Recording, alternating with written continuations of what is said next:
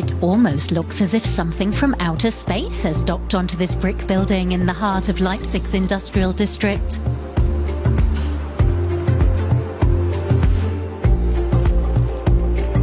It was the vision of entrepreneur Ludwig Koehne.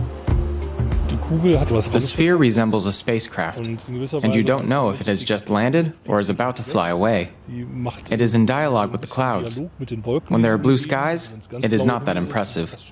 But when it's cloudy, the clouds reflect in its surface, and it seems to fly. The Niemeyer sphere, as it's known, is named after its creator, Oscar Niemeyer. In 2011, Ludwig Koehne commissioned the Brazilian star architect to design an annex for his company canteen as an event location. Despite the fact that he was already 103 years old, Niemeyer immediately agreed.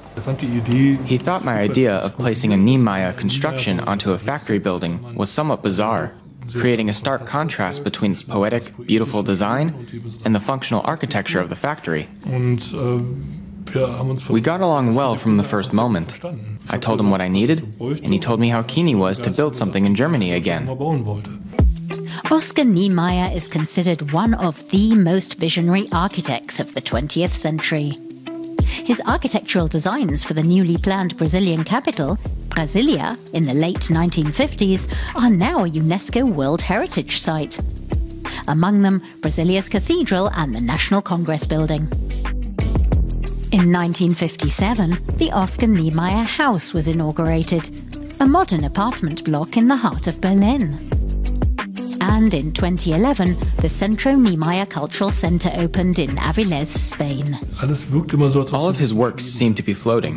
It's known he took great inspiration from the sky, and that he was very interested in sky formations. And you can't get closer to the sky than with this building. Ludwig Koehne's company makes railway cranes and trams. He wanted his new annex to be a truly special place.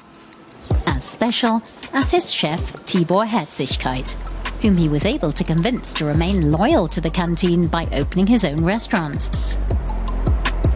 The sphere's window panes can be dimmed individually to prevent the inside from overheating.